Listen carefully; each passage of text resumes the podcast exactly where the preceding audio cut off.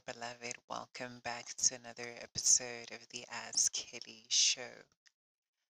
I am your host, Kelly Nele, independent advice columnist as well as international love and life coach. Today's episode is the first episode of my new series, Misadventures in Love, a series where I share unfortunate and horrible dating experiences and what I learned from them. In today's episode, I will be sharing my experience with unrequited love and what I learned. But before we get into that, I would like to invite you to follow me on my socials. Follow my blog askkellynenes.wordpress.com for my previous advice on dating, relationships, and self improvement. Follow and like my Facebook page as Kelly add me on Facebook, Kelly Nele. And if you'd like the opportunity to vote for the next topic, follow me on either Twitter at Kelly Nele or on Instagram at Kelly.nele. That said, let's dive into today's topic. Raise your hand if you've ever been in love with someone who didn't love you back. You know, that cute boy next door who's down to earth and has a wicked sense of humor. The cute girl in your grade or at your office who's super friendly and popular, who for some reason doesn't seem to see you. We've all been there. I certainly have, more than once, and it absolutely sucks. I liked a guy once, funny, sweet as a marshmallow, with, the, with just the right amount of charm and wit and most important of all, he was reliable. If he said he would do something, he always followed through. Sexy, right? Now, he and I were friends, and neither of us had the intention of dating. In fact, both of us liked other people when we first met. I hadn't realized I was in love with him until we were until we had been friends for about four years. I was single at the time and he was casually dating and not having the best luck with women. Now, you probably already guessed this, but I was the one he would confide in. And if your prescience is really that good, then you already know he's the typical quote unquote good guy who consistently goes for the popular quote unquote bitchy types.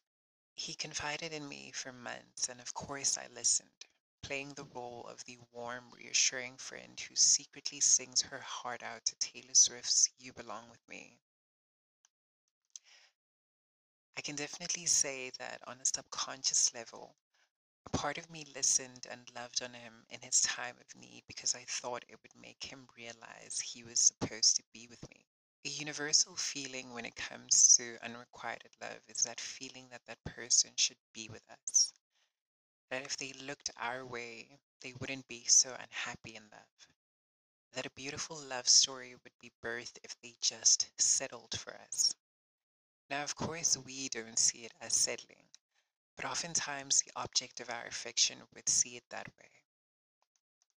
Anywho, long story short, I ended up professing my love to him, laying it all on the table. And his answer, of course, was less than favorable. To say I was devastated would be an understatement, but I was, and it took me a long time to get over him.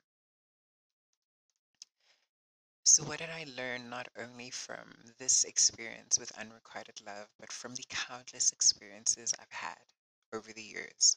One, rejection is never personal. People like who they like your crush liking someone doesn't mean that that person is inherently better than you or that you have no value. A star is still a star, even if the one next to it burns a little brighter that particular evening.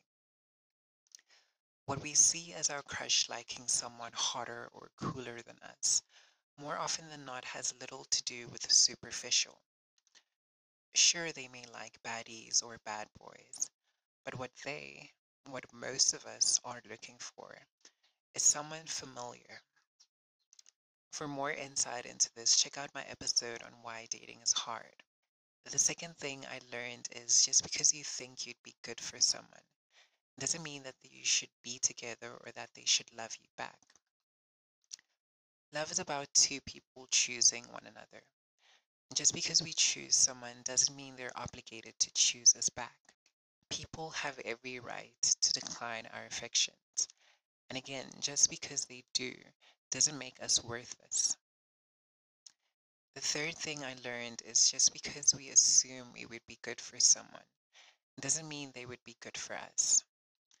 What movies and series make abundantly clear that real life doesn't always is that the person we're chasing after, who's chasing after someone else, doesn't actually or truly deserve us.